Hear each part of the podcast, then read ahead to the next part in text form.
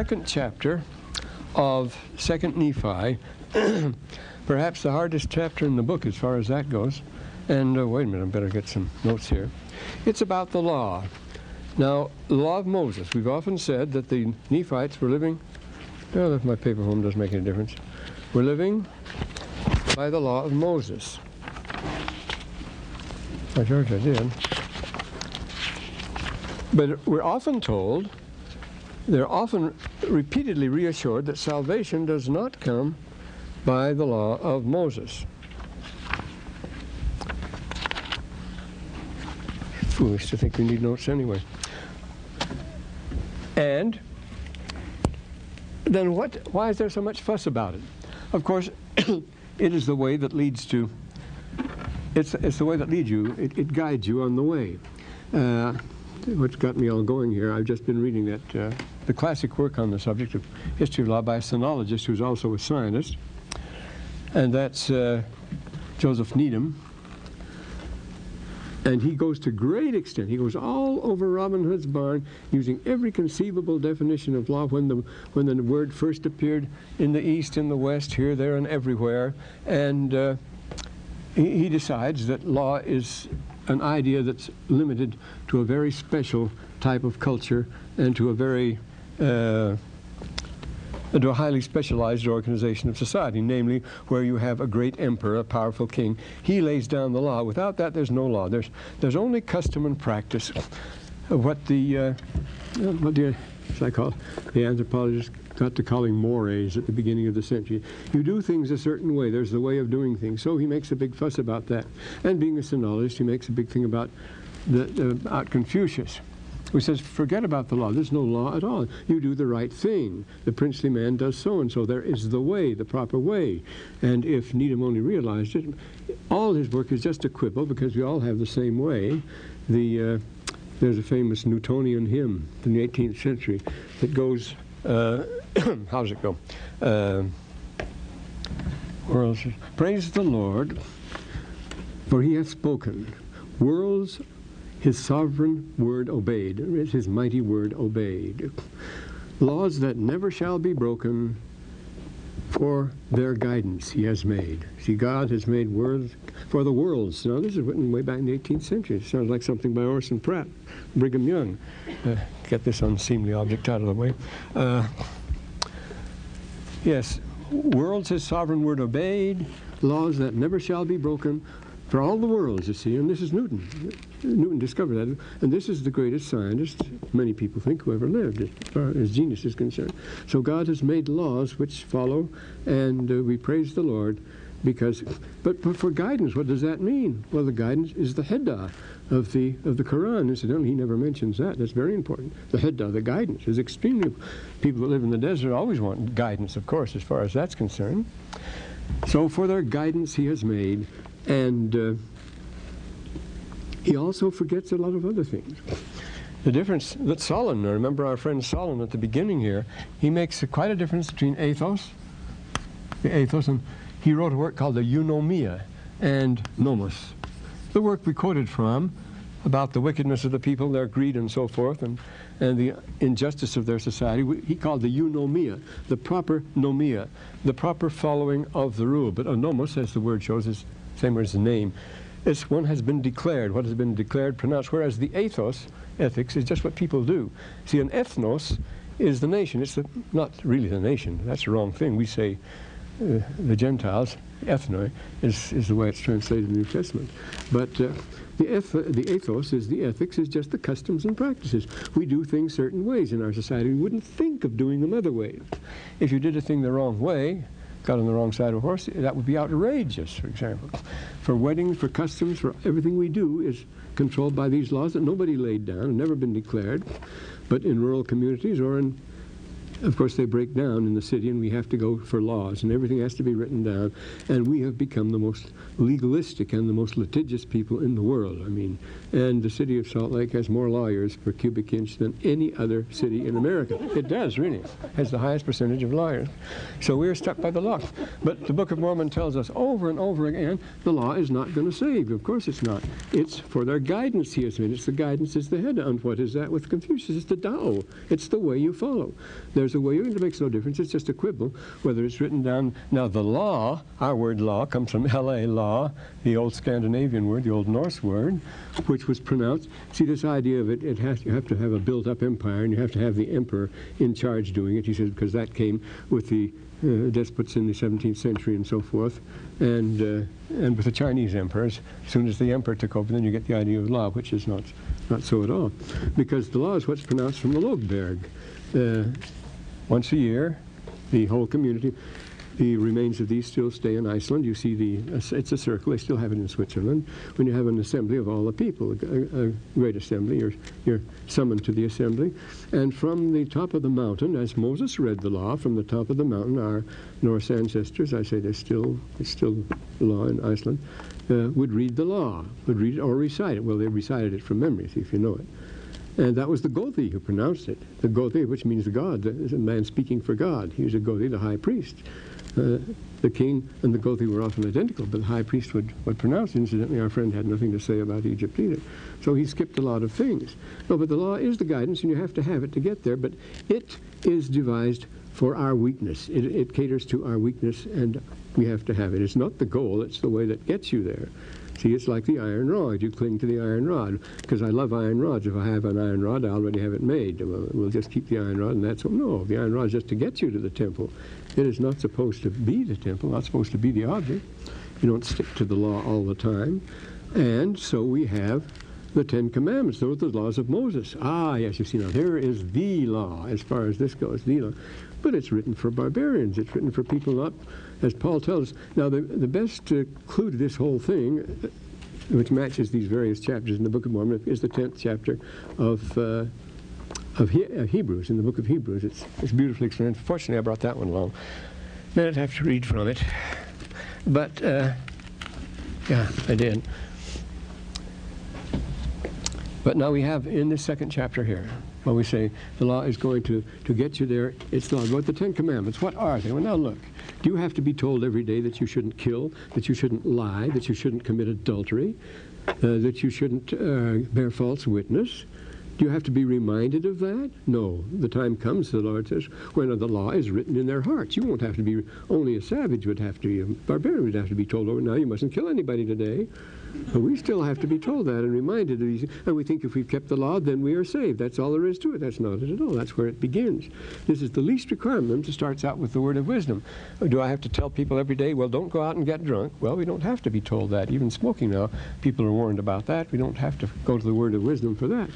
One uh, some of you, most of you, would never think of doing those things. They don't occur to you because, as it says when it's given to us in the 87th section, this is adapted to the weakest of all saints. This is the lowest requirement. This is the mere beginning. This is the least thing that can be expected of you. Is the word of wisdom. It says we start with that. The same thing with tithing, and so then you get to the, uh, so that you get to the Ten Commandments, and then when the Lord is asked to what is the first and great commandment? Thou shalt love the Lord thy God with all thy heart, with all thy might, mind, and strength. The second is like unto it. Thou shalt love thy neighbor as thyself. On these two commandments hang all the laws and the prophets. Well, if you love the Lord with all your heart, might, mind, and strength, and if you loved your fellow man that much, you're not going to go out and murder, and you're not going to go and steal. You don't need any of the commandments at all. Those two cover the whole thing. Obviously, don't they? Because you'll do what's right. As Isaiah, Jeremiah say, the law is written in your heart. You wouldn't think of doing it. It's part of you. It's part of you. But again, it just is going to lead you where you're going to go. Of course, that's the purpose of the law. And you see, so atonement is way up there. Now, it's a very interesting thing in the in the in the Hebrews because the Hebrews were still living by the law. You see, Paul has to tell them the temple hadn't fallen yet. Uh, Paul has to tell them uh, about these things, and they're. Uh, what he talks about. This is the point. He talks all about in terms of the bloody sacrifice, the sacrifice that was made, the bloody sacrifice. This will be done, done away with. This is just a type and a shadow of things to come. Don't think this, in fulfilling that, you fulfill the law and so forth. That's not it at all. It looks forward to another sacrifice. And this is the passage where it talks about that great and last sacrifice, that one sacrifice that'll just have to be made once. Uh, whether it shall be made in other worlds that's another thing, of course. That's in the Newtonian hymn, other worlds for their guidance. But we have our guidance, and we have this given for us. But you notice this, this puts the atonement way out there. You see, we're, we're nowhere near that league until we've fulfilled all these things. And as long as we're here, we're in a, in a miserable condition of things. That's what we're going to have here. Now let's look at the main, main points as we go along here. in the second chapter, first of all, we start out with a very encouraging announcement in the fourth verse. Mm-hmm. Yes, here's a handbook of the atonement. The uh, I'm thinking of Eliade here. He says, The Spirit is the same yesterday, today, and forever. The way is prepared from the fall of man, and salvation is free. The door is wide open. You can go your, you can choose your own pace, and uh, you can advance as you please. It's going to be a very individual thing. And you begin on an upbeat note, you see. The plan is made. It's going to talk about, well, he, well, first of all, the remark here, what this means, there are various things that you might question. What can he possibly be talking about here when he says, He shall consecrate thine afflictions for again, when we mentioned that the last time. Uh, this means, of course, you get credit for what you've endured. But then he says, the Spirit's the same. You're always going to have the same Spirit, and yesterday, today, and forever, the way is prepared for the, since the fall of man and salvation is free. So that's the first note in this handbook of atonement, the, the gospel. The other world opens out to us. And then the next verse, and you are instructed sufficiently. You will be able to judge for yourself that they know good from evil. You can't escape. Without that, of course, you wouldn't be able to get very far. But that's the important thing. So you don't have to look at the fine print in the law all the time to find what's good and bad. That is a sign of decadence, intrigue, dishonesty, and so forth, when you have to write finer and finer print in the law because you know what's right yourself. Brigham Young, that's why he was so impatient with liars. Oh, he, he, detested liars. And uh, because they're not necessary. Any judge, any person with a little common sense would know what's the right thing and what's the wrong thing to do here. The many stories told about Solomon and so forth. But they know sufficiently good from evil. We don't have to split hairs about it, but you know when you're doing right and when you're doing wrong. The law is given unto men, and by the law is no flesh justified. Uh, you, the law won't justify you. I mean, if you kept the law, you said, I'm justified because I kept the law. No, that won't justify you all the way because laws, there are various laws that are written in various ways, and I say lawyers can make it go any way they want to, and you, they can show you're breaking the law or keeping the law. You're not going to be justified just by the law.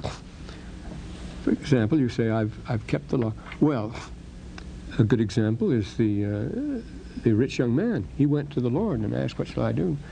To become a follower of you. And he says, uh, have you kept all the commandments? Yes, he says, I have. I've kept them from my youth. Kept all the commandments. So he says, oh, no, you haven't. There's one you haven't kept. You go and sell everything you have and share it with the poor. That's what you do. There's the law of consecration. And that's the law that none of us can take. We get up to there and then we stop. We draw the line there. You're not going to be saved by the law unless you go all the way, and that's going to, it's going to deliver you on to a better world then. Meanwhile, we're stuck with it. But See, there's no appeal. And from a sentence of the law, you don't get an appeal anyway. By the temporal law, you're cut off. And also by the spiritual law, and perish from that which is good forever. See, this is for lack of atonement. You have to go beyond that because merely fulfilling the law, because the point is we're not capable of doing what is righteous. Man who is born to evil as the, as the sparks fly upward and so forth. I do like Voltaire's story of Memnon, you know, this uh, l'homme qui a voulu être parfaitement sage, a man who wanted to be perfectly wise. Every morning he would get up and make a solemn resolve, take, make a covenant, that he would never make any mistakes or do anything unwise that day. Nous tromper dans nos entreprises, c'est à quoi nous sommes faits, I think he ends up. Do we deceive ourselves in all our enterprises? That's what we're made for. That's our very nature. Uh, le matin, je fais des bons conseils. Every morning I make good resolutions et le long du des sottises. And all day long, I just make an ass of myself, just one blunder after another. You're not going to escape it as long as you're in the flesh. That's what we're here for. That's what this chapter is going to tell us again. You're not going to escape that. And so here we're stuck with it. And just by keeping the law, you're not going to be, because the law is tailored to our own weaknesses and our own usages. See, that's what it is, and the least we can do. And uh, then after that, then you'll be free. But this is the first requirement to sort of get us on the road. The law is called the way. It's very often called the way. The uh, the way, the two ways, the way of righteousness and the way of darkness. Book of Mormon, everywhere. Early Christianity, the doctrine of the two ways is very prominent. So then here, therefore, how great is the importance to make these things known? He says, oh, well, no. The next verse, seventh verse. Uh, Behold, he offereth himself as a sacrifice for sin to answer the ends of the law. Unto all those who have a broken heart, see, this is where you come in. You have to be able to accept this. Merely keeping the laws, a broken heart and a contrite spirit, and to none other can the ends of the law be answered. We're talking about the ends of the law means the set terms of the law. They can't be answered. You can keep the set terms and the ends and, and escape the sentences and so forth. But this is another thing entirely, you notice. A broken heart and a contrite spirit. The court can't test you on that or anything else like that. They can't look into your heart. They have to deal with facts, facts, always with facts, and uh, of course this is silly. Therefore, how great the importance to make these things known, this great gulf between us and reality. There is no flesh that can dwell in the dwell in the presence of God. That's the question, you see. Now, standing up in the court and getting and getting cleared by the judge or getting cleared by the jury, that's one thing. But standing in the presence of God, uh, who can see everything, every flaw and everything you have in you, that, that's another thing. We'd rather have the, the rocks and the mountains cover us than have to do that. That's the worst torment we can have. That, that is worse than any hell, you see. Anything but that, you see. Give us hell. I can enjoy hell, but don't let me have to do that. Uh, no, that's true. That would be the hardest thing we could do, to be out, so completely out of place. See, hell is a place where you're out of place, where, where you don't want to be. And of course, but the worst thing about hell is that you belong there, that you're among your own kind and so forth. Well, anyway, he goes on here. No flesh can dwell in the presence of God save it be through the merits and mercy and grace of the Holy Messiah. Now, how is this going to be done? He layeth down the flesh, according, his life according to the flesh, and taken it up again by the power of the Spirit, that he may bring to pass the resurrection of the dead. Now, resurrection we cannot achieve at all. This is another thing here. And this is a very important part of it if we're going to be carry on. The whole thing, you see, is this other life we're concerned about. Uh, that's what the gospel looks for. We have the rules for this life, write a book on the happy life and so forth. Well, it's just careerism as far as that goes. Your career goes up and then it comes down with a bump, and that's that. A recent uh, issue came out and was, I think it was Business Week, or was it uh, the Wall Street Journal? No, it was Business Week. Uh, uh, interviews with top executives who retired all of them, they're broken men. I mean, to go into your office to clean out your desk and have everybody in the office snub you, when the day before you had been top men, absolutely, they were all bowing on their knees and kowtowing, and the next day they say, who's this guy, you see. Uh, that's too much for some to take, and some of them commit suicide. Uh, I could name some that did that. They, they just couldn't take that coming down, but everybody has to come down. Yeah, you're not, you're not going anywhere here. That's the whole point of our existence here. We've got to think in other terms if we're going to if life is to be endurable, we have to think in other terms. Otherwise, you see, men at times are sober. They think by fits and starts, and when they think, they fasten their hands upon their hearts. As Housman said, you could stay drunk, you could endure this life, but men at times are sober, and then it's just too bad. You see the terror of it, but not if we have the gospel. This is the nice thing, because the, the obvious idea that we are preparing for something better, it's very plain here. I wrote something on that. Yes, I'm not going to read it now, though, but it was something here. And so we go on. Uh, wherefore, he is the first fruits unto God. Why is what do you mean by first fruits? That's the image that the Jews all understood. It means the best you have is the best and most beloved. It is the prize. You can't give anything less, you see. Nothing less than the supreme sacrifice could be made. You can't settle for less here. All men, and, and it is because of intercession, the intercession for all all men come to God. Wherefore, they stand in the presence of Him. And then after your resurrection and after everything is done, you still have to be judged, to be judged of Him according to truth. Of course, if it was the doctrine of uh, the Lutheran doctrine, Tod et alles, Tod et alles, the death releases everything, but your, the person's death is his own atonement But if that was the case, there'd be no place for hell, of course. We'd all be equal in the hereafter, which is not so. Of course, we know that eh, more than we were here before. Well, and then Allah, the Holy One, hath given the law, and here is the law, you see, under which a punishment is affixed.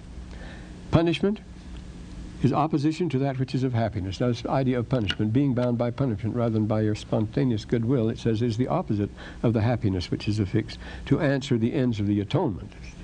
We must uh, uh, permanent happiness and exaltation is but after that is the end, the object of the atonement, and to answer that you have to have something better than that. For it must needs be that there is an opposition in all things, and this is an important point. Why? Uh, well, the first law of motion, for one thing, you see, of energy. And, uh, uh, motion is equal and opposite in direction. Well, it's Newton's first law, actually, that all motion is equal and opposite. See, equal in force and opposite in direction. That's natural. You push in this direction, you're going to have an equal and opposite resistance in the other direction. Well, it's a natural law as far as that goes. And then, without that, we wouldn't have anything, neither happiness nor misery, neither sense nor insensibility. I have some interesting quotations here from the early church fathers on this subject, well, the earliest writers. They make it rather clear. This was a, a popular doctrine before. The idea of uh, that there must be opposition in all things, the right and wrong, as he says in the 13th verse here. There's no law, then there's no sin to break it, and no sin, there's no righteousness, no righteousness, no happiness. Uh, why the price must be paid. Of course, this you might call it the, the commercial view of the uh, which is also a biblical view of the atonement, that a price has to be paid. We've gone into a debt to the Lord, and we can never meet it. Somebody else has, to God and the Father, and uh, somebody else has to pay it. Um, if you say then that anything you do is all right, uh, that there is no sin, uh, then note the dead, bored, blank faces at people who believe that and practice it. The, the unconcerned libertine or the professional killer, he has to cover his serious conscience with a hot iron. If it makes no difference, as it says here, then you have nothing. It balances out to exact zero, and there's nothing here. As he says, there's no happiness or anything else. Uh, as soon as people saying say, well, I can do anything I want to do, it's perfectly clear, God is dead, all is permitted, and so forth, uh, and the whole structure of society collapses. Nobody is happier it's pretty horrible, you know. You see this all the time, of course, in your, I say, in your prime time TV and so forth. The scene becomes macabre, as a matter of fact, there, when it becomes absolutely immoral. Now, we, uh, there was a great immoralism in the 17th century. When they, with the sudden enlightenment, they, they decided, I say, God is dead, all is permitted, and so they did all sorts of things. And of course, they were the most bored and disappointed and fearful people in the world. You get that in, in E.T.A. Hoffmann. Ernst Theodor Amadeus Hoffmann, Tales of Hoffmann, things like that. Or you'll get it in um, Oscar Wilde writes things about it. The, the, jaded, the you do anything you want. Well, the best example I can always think of is that of of Septimius Severus, the most successful man perhaps that ever lived. From, from being a sergeant in the army, he became the empire, the emperor of Rome, and the, the strongest of all the emperors. I mean, the most ruled over the most and was the mightiest. And as Gibbon says, he was the principal author of the decline of the Roman Empire because he put the military in charge of everything. But uh, on his deathbed, he'd done everything, you see. He'd achieved everything. So he said, Omnia fui et nil expedit. I've been everything, and nothing is worth a damn. He, he was completely. The same thing happened with Diocletian. He was the greatest manager, perhaps, of the ancient times. He managed an empire that was in complete disarray. He put in apple pie order, and it was the whole East and the whole West. It went from Asia right through, all through Europe and Africa and everywhere else, and he put it in perfect, this, this Diocletian.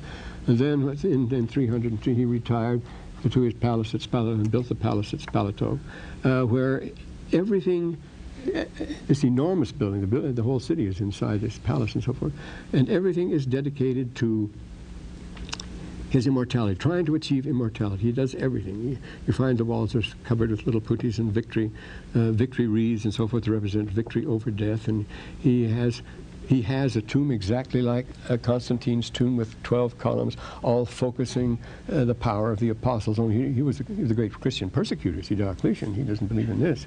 But he has the same si uh, kind of, he's before, this is 20 years before Const uh, Constantine did it. Uh, he has they're the, the, uh, the 12 months, the seasons, the moons, of course, concentrating power. His tomb was in the center. It was to act like a burning glass. The life force was to enliven it. Oh, it's the greatest rigmarole you ever saw. My, uh, my daughter's father-in-law is the architect who is restoring all this. And, and spent, I spent some time there. And he spends whole days wandering around the palace. Underneath the ground, there is a complete duplicate of the palace above. Room for room, passage for passage, closet for closet. Everything is exactly as above. He had the three levels, you see, and he was always he always had these mystic ideas. The point is that these men who reached the heights of success, the high, most successful, were absolutely haunted. They were they were bitter, they were disillusioned, they were everything else. So don't expect that to bring you happiness. Well, that is truism. I don't need to gas on like this. You know perfectly well that, that that's the way it is, except a lot of people today don't seem to know it. They seem they talk about uh, success and career and all that sort of, of nonsense. Well, uh, so no happiness. Oh, but I was going to read here from the uh, from the uh, oh, I think it's 182 here. Now, uh, Irenaeus, who came from Ephesus in the early days and in the year 170 became Bishop of Lyon in France. But 170, that's quite early, you see, quite soon after the Apostles, that's Irenaeus. He wrote a very interesting writing on this subject. Uh, Irenaeus, uh, he, that's A-E. He uh, is answering the Gnostics here, and he doesn't give them an answer. He ends up by agreeing with them the Gnostics had to invent their strange theology to explain the problem of evil. God is either evil because he permits evil to happen, or weak because he can't help it. And uh, they had various answers, and he had various answers. But it's this problem of good and evil he's talking about, he says. And he says, uh, he calls it the ancient law of liberty. And then he quotes, very properly quotes Matthew 23, 37. Oh, Jerusalem, Jerusalem, how often would I have gathered you under my wing as a hen gathereth her chicks, and ye would not. See, I wanted you to. Here's God speaking. I wanted you to, but you wouldn't. He gives them their free will. They don't have to if they don't want to. He's not going to force them. That's what Irenaeus is telling you. For, says Irenaeus, God made man free from the beginning. For God never put the date as 170 on there, AD. It's quite early, as I say. How often would I... Uh, he says, God made man free from the beginning, for God never uses force. He placed man in power of election, even as in the angels. Glory and honor, he says, to all who do good, and it is due because they could have done evil. It is reasonable enough. Now, if God had made some men good and bad by nature, simply, there'd be nothing praiseworthy in their virtue or blameworthy in their vice. For that being their nature, they could not do otherwise. But since all are given equally the power of doing good or bad exactly as they choose, they are rightly praised or blamed for what they do. That is why the prophets appeal to men to do good and eschew evil. Then he explains, he says, God wants men to do good, of course. But even the gospel allows anyone who doesn't want to do good to do evil. To obey or disobey is in every man's power, God forcing no man. There is a godlike power of judgment in all men, making them envied by the angels. The angels don't have that, uh, don't have as much liberty as they as we do because they're in a situation. I mean, in the presence of the Father, before you came here, you're not going to have any impulse to commit gross sin it's only down here that you can get, have a real chance to get tempted. You see, this is the place for it. This is the, this is really the uh, the furnace of testing is this earth, because my gosh, is is anything right in it? You see, and so the angels, he says, envy us because we can have a chance to show just how much we can can overcome, where we can be. So this is the ancient law of liberty. Now, uh, and the very oldest writing, uh, writing which is turned out to be far more valuable than anyone thought. That is the Clementine recognitions.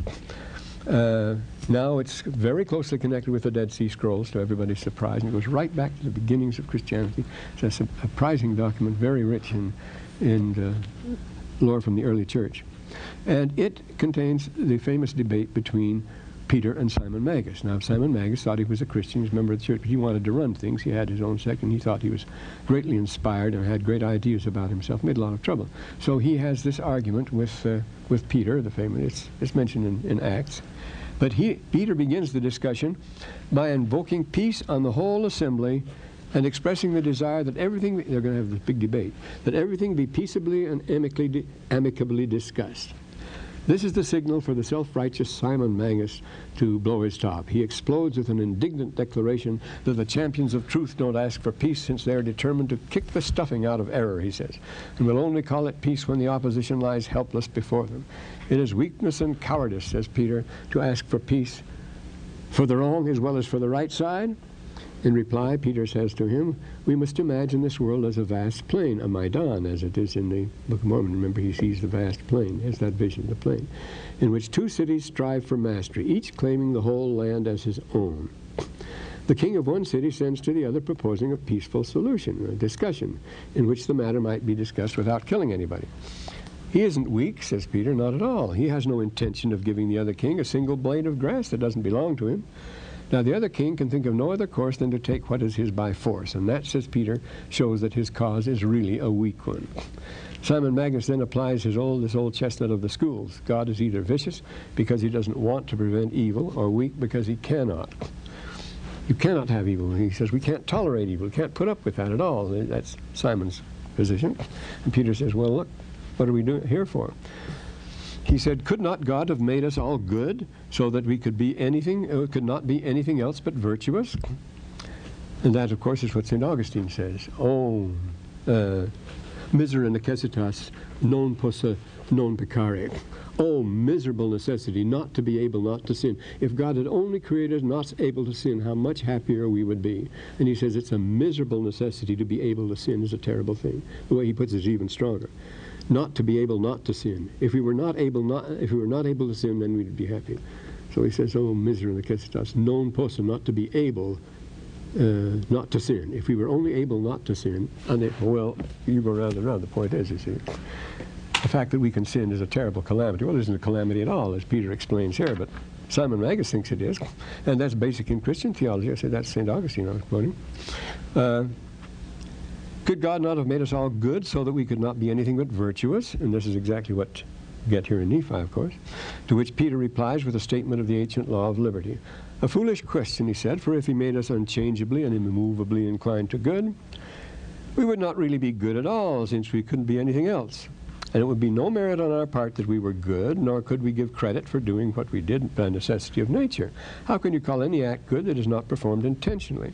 For this reason, the world has existed through the ages. Now, here's the doctrine of pre-existence and probation here right out of the Book of Mormon again.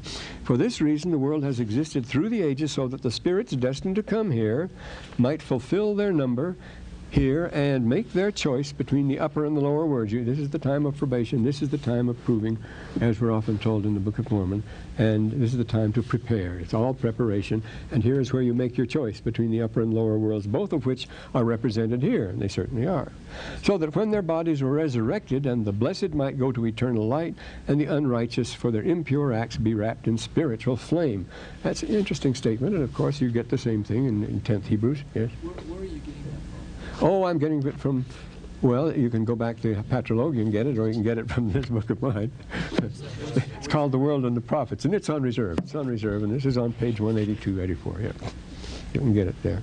Uh, and then, in this work, says Peter, every man is given a fair chance to show his real desires. To the question put to him in a later discussion, did not the Creator know that those he created would be evil? Peter replied, Certainly. He considered all evil that would be among those whom he created. But as one who knew there was no other way to achieve a purpose for which they were created, he went ahead. Now, that is the theme of, a, of an interesting number of especially Coptic, but recently discovered early Christian documents. Every time you find a very early Christian document discovered, and they've been discovering them now uh, since the World War II for the first time, we're getting quite a library of them, uh, it usually starts out with the heading, these are the secret teachings of the Lord to the apostles after the resurrection. Well, everybody claimed to have those teachings after. They aren't necessarily so, but the point is that he did give them secret teachings which are not contained in the in the Bible. We don't know what he taught them, and then their eyes were opened. It says they understood, not told what he told them. But uh, it claims to be that. But these are teachings that were, were preserved, and See, a Gnostic was a person who claimed to have that knowledge, to have that secret knowledge. It's very well explained in Eusebius, where he quotes Hegesippus, the earliest church historian, who says, as long as I was an apostle, a real eyewitness authority uh, to Christ, that first generation, he said these people lurked in dark corners, as he put it. But as soon as the last witness died, as soon as the last apostle who could come up and call their bluff had died, he said, then they came out like, uh, like bugs out of the woodwork. They came out everywhere. They swarmed. And of course, all of a sudden, there were over a 100 different churches, each claiming that it had the original teaching that the Lord, and that's called the Gnosis. It's called Gnosis 27 times in the New Testament. Gnosis. That means the knowledge, the knowledge that, the, that you get of the gospel, the higher knowledge, this sort of thing. And these people all have to have it, and they're always referred to in the New Testament as Gnostics, so called, always hyphenated. Gnostics, they call themselves Gnostics. That doesn't mean they are. But the point is, people knew about this, that this information existed, and anyone who claimed to have it could count on getting a following because they were looking for that when the lights went out. Looking for that, it was, it was taken away. But here, these. Uh, he considered, well, this is, this is typical. I was going to say the council in heaven is quite a theme here. I'm thinking especially as that doctrine of the Abbaton uh, by Bishop Cyril of Alexandria. But I won't go into that. But the, the accounts of the council in heaven are when the creation was proposed, uh, they it was voted down because the earth complained she would be defiled, and the people all decided up there uh, that there'd be too much suffering, too much wickedness, too much defilement. You're not going to create this world. And there was a deadlock, and they didn't know what to go on until one person volunteered and said, I will pay the price. I will, I will take the blame. And you know who that was. And when they did that, the whole chorus broke out when the morning stars shouted for joy, and all the uh, shouted together, and all the sons of God shouted for joy. That was the famous creation hymn. See, our word poem comes from creation hymn. The, the, the, poem was the original creation hymn, the hymn that was, was sung in the heavens to announce the glory of the creation. All the earliest poems are. The, the Greek poema means, see, poema means creation. It was the creation hymn. The Muses first sang it together with the Greeks and so forth. And you have many references to that. But they broke out in that hymn because it was the Lord that made it possible to go on with the creation and carry this out and allow this to happen. Even in spite of all this wickedness and corruption, he would pay the price. And only one other person could clean up that mess, you see. And he would do it. So, it says here, he considered that evil would be among those whom he created, but as one who knew there was no way to achieve the purpose, he did not draw back or hesitate, nor was he afraid of what would happen. Evil is forced on no one, he says. It is only there for those who want it. No one comes under its sway, say he, save he who of his own free will will deliberately subject himself to it. And then an interesting thing happens. Uh, at this time, uh, Simon Magus loses his temper, and he starts to rave and to rant and say how great he is. And Peter's good faith in this law of liberty was put to the test then, because Simon lost control of himself and started raving and antagonizing and scandalized everybody there because he misbehaved so. And the people wanted to mob Simon Magus because he was making, he had made so much trouble and so forth. But Peter immediately stood up and opposed him. He says, absolutely nothing doing. What are we talking about the law of liberty for if we can't let Simon do what he wants? He says, We must bear with wicked men with patience, brethren, knowing that God could easily wipe them out, suffers them to carry on to the appointed day in which the deeds of all shall be judged. Wherefore should we not then suffer whom God suffers? Why do we not bear the fortitude of spirit, of, with fortitude of spirit, the wrongs they commit against us, when he who can do all things does not avenge himself for the wrongs they do to him? Uh, now, it has always been the concern of despots. This is, uh, speaking of. Uh, of Needham's book, when the emperors took over, then they made the law. Anybody who does wrong will be killed, and that's all there is to it. And wrong is what we define as wrong. Now, this reached its supreme in Theodosius in 395 with the Theodosian Code. The first emperor went overboard all Christian. He went farther than, than Constantine or anybody else. But he made it a crime to, to own a Hebrew Bible, for example a capital crime, and that was responsible for a lot of wiping out of text you can imagine, or any literature uncomplimentary of the Christians, to possess that uh, was a capital offense. So there was a great destruction of books and records and everything else under Theodosius he wanted to make the world good. Well, wasn't that a, a commendable project as far as that goes? In every age, it's been their purpose to prevent and punish trespasses against God. I don't mind about myself, but it's against God that I mind. This, this is the, the thing that, that's always being used, you see. Uh, those sins which shake the very foundation of the universe, according to established dogma. You get some wonderful things. Uh, uh, Donatus or uh, uh, of Cagliaris, who is it? Uh, oh, Lucifer of Carialis, Cagliaris. put some marvelous things on that. Or John Chrysostom, even the great Chrysostom. You'd be surprised how far they go in insisting that everybody be righteous or else, you see. And uh, because all sin is wrong, any sin against wrong is absolute, God is absolutely wrong, and anyone who does any wrong should be absolutely uh, death is much too good for them, and so forth. Sin is wrong, therefore, all possible means should be taken to prevent men from sinning. Isn't that logical enough? What could be more logical? From the earliest to the latest times, kings have claimed to be what the Roman Emperor called himself virtutum rector, the rector in charge of virtue. And of course, he did appoint the, uh, well, they'd had from the days of the Republic. Uh, they'd had sumptuary laws, and, uh, but they had the, they had the, uh, the officials, what they call them, to go around and correct people's morals. And uh, he was the ma- Magnus Parens Mundi. He was the great parent of the world who was responsible for the world's, for the world's morals. And, uh, you know, I'll think of those officers that went around correcting people's virtue. The kings of old always had an answer to that, you say, that uh, usurping divine authority. Who are you to judge and, and put God's law uh, at your disposal? You can use it, you see, to give you authority for anything you want to do. They'd say, We are God's representatives on earth, and whatever we do, after all, is the name of virtue. We want everyone to be virtuous. And it is our business to see that everybody is virtuous. I'm quoting from somebody there, as a matter of fact. And uh, in this, they were quite sincere. And remember, that was Satan's plan. He didn't want to damn anybody, he wanted to make everybody virtuous. He didn't command Cain to sacrifice to the devil or anything other than says sacrifice to the Lord.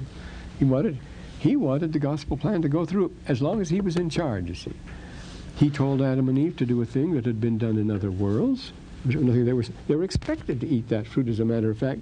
But in telling them to do in obeying, getting them to obey him, see, that was the whole point. They were taking orders from him.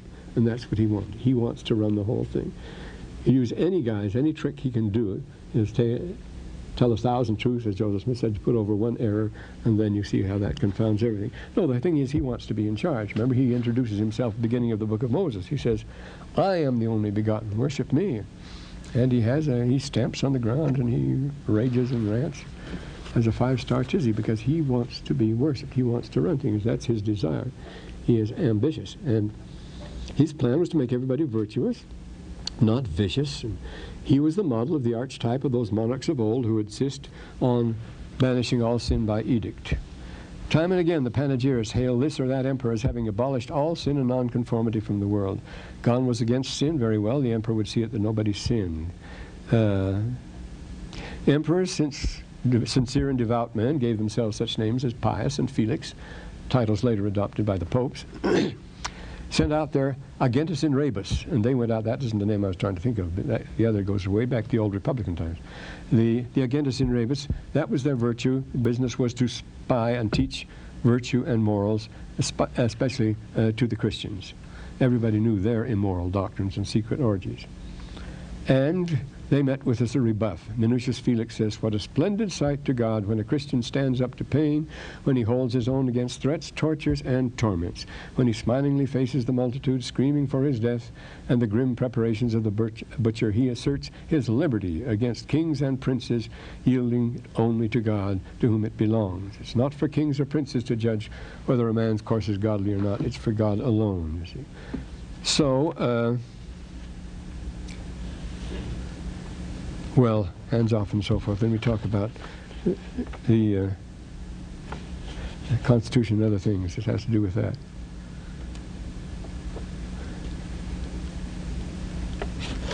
Yes, uh, God does not delegate to any man or institution functions reserved to himself and so forth. So, so let's go back to the Book of Mormon, which is talking along these lines. And uh, second chapter, first Nephi. Well, the next thing, first we had the Spirit is the same, it's free, it's open, salvation is free, and then you're instructed, you have sufficient knowledge, so forth, and uh, to carry on, that you can be judged.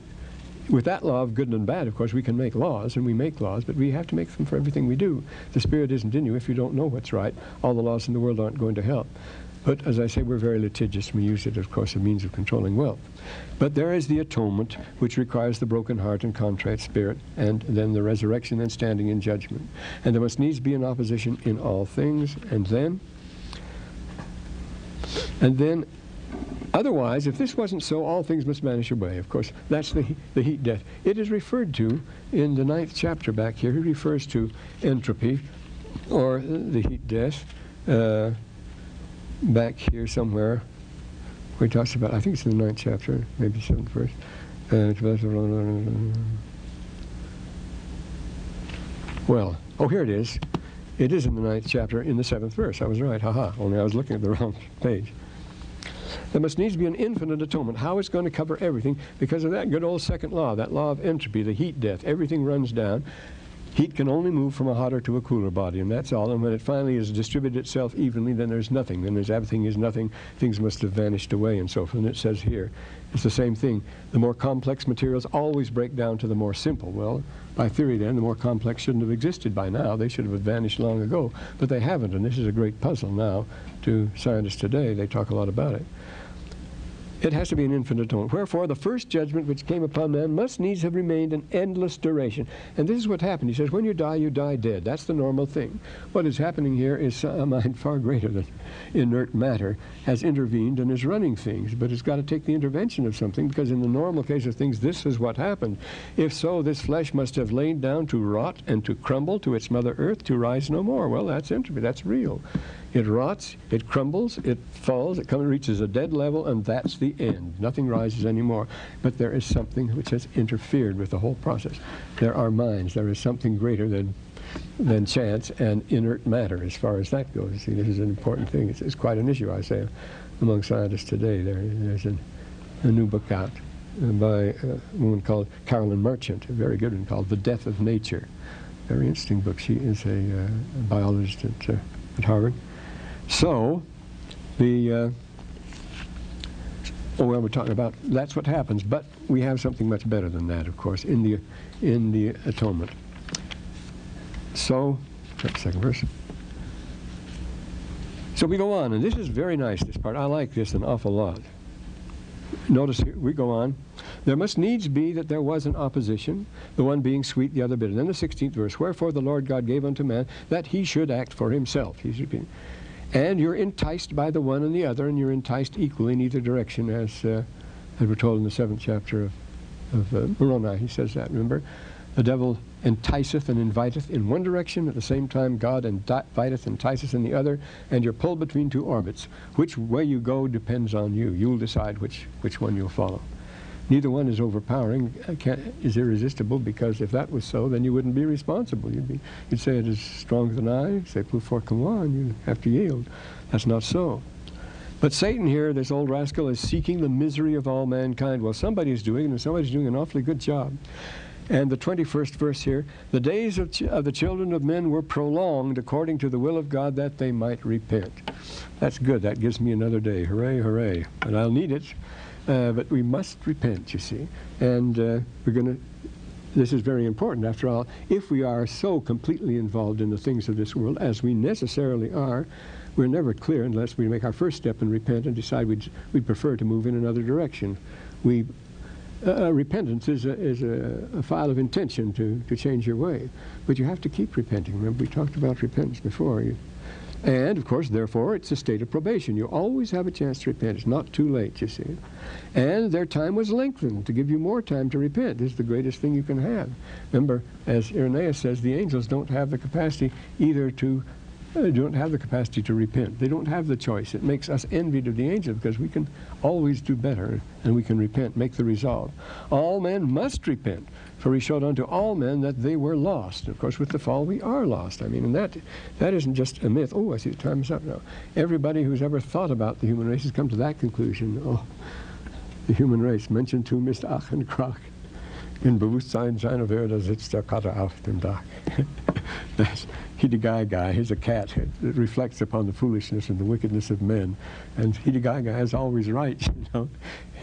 With his worth, the, the cat sits on the road and said, mentioned to him, the human race is nothing but, but a mess. Or, uh, as, as, the Quran says, uh, dunya khasara, this world is just loss. It's, It's nothing. I mean, because everything, that law of second dynamics we just mentioned, because everything's going to run down. Everything, we're fighting it all the time, and it beats us.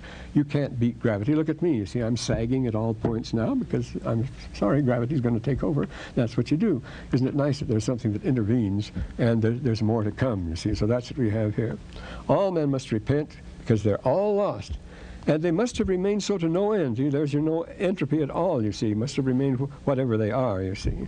And therefore they could have had no children. They would have remained in a state of innocence, having no joy, for they knew no misery, doing no good, for they do, knew no sin, just as we read there from, from uh, Irenaeus and from Peter. The uh. Well, so is passing the test enough? No, it isn't. We must repent continually. You never pay the full price because, of course, you can't, even from day to day. Atonement is absolutely necessary. Re- Repentance once is not enough. And why? Uh, just what is the mechanism of repentance? How is it done? How does atonement work and so forth? This is the thing that escapes everybody. Let's see if it escapes us. Of course, we have more to say. Oh, and then here's the most famous passage in the Book of Mormon. Next verse. Time to quit ending. Adam fell that we might be. That's so that we can be. And men are. This is the bottom line that they might have joy. Now, that 25th verse. And how do you define joy? That's one of those things. Well, you can't define anything that's really important, can you? They're redeemed. You have to be redeemed from the fall. The Messiah cometh in the fullness of time that he may redeem the children of men from the fall. Being redeemed, they're free forever, knowing good from evil, to act for themselves. They can move in all directions. Free. All things are given to them that are, expedient to man, and they are free to choose liberty and eternal life through the great mediation of all men, or to choose captivity and death according to the captivity and power of the devil. For he seeketh that all men might be miserable like unto himself. Now, my sons, I would that you should look to the great mediator. Now, the one, see, that we need that one. We have to have the mediator when we talk to him. Do not choose eternal death according to the will of the flesh, the evil which is therein. See, the will of the flesh, the laws of nature, that is, you see, that is running down. That is second law, entropy, and so forth. That will give the spirit, the devil, power to captivate. Well, what about the spirit? It doesn't run down. Ah, yes. But what is it? It's subject to the devil after that, and this will be a, a terrible thing to have happen. Well, that uh, so that second chapter is is a very hard one actually, and the, the third one is a genealogical chapter, which is an, an interesting one too. I see we're not going very fast, but I find out that other people aren't going much faster, so that's good.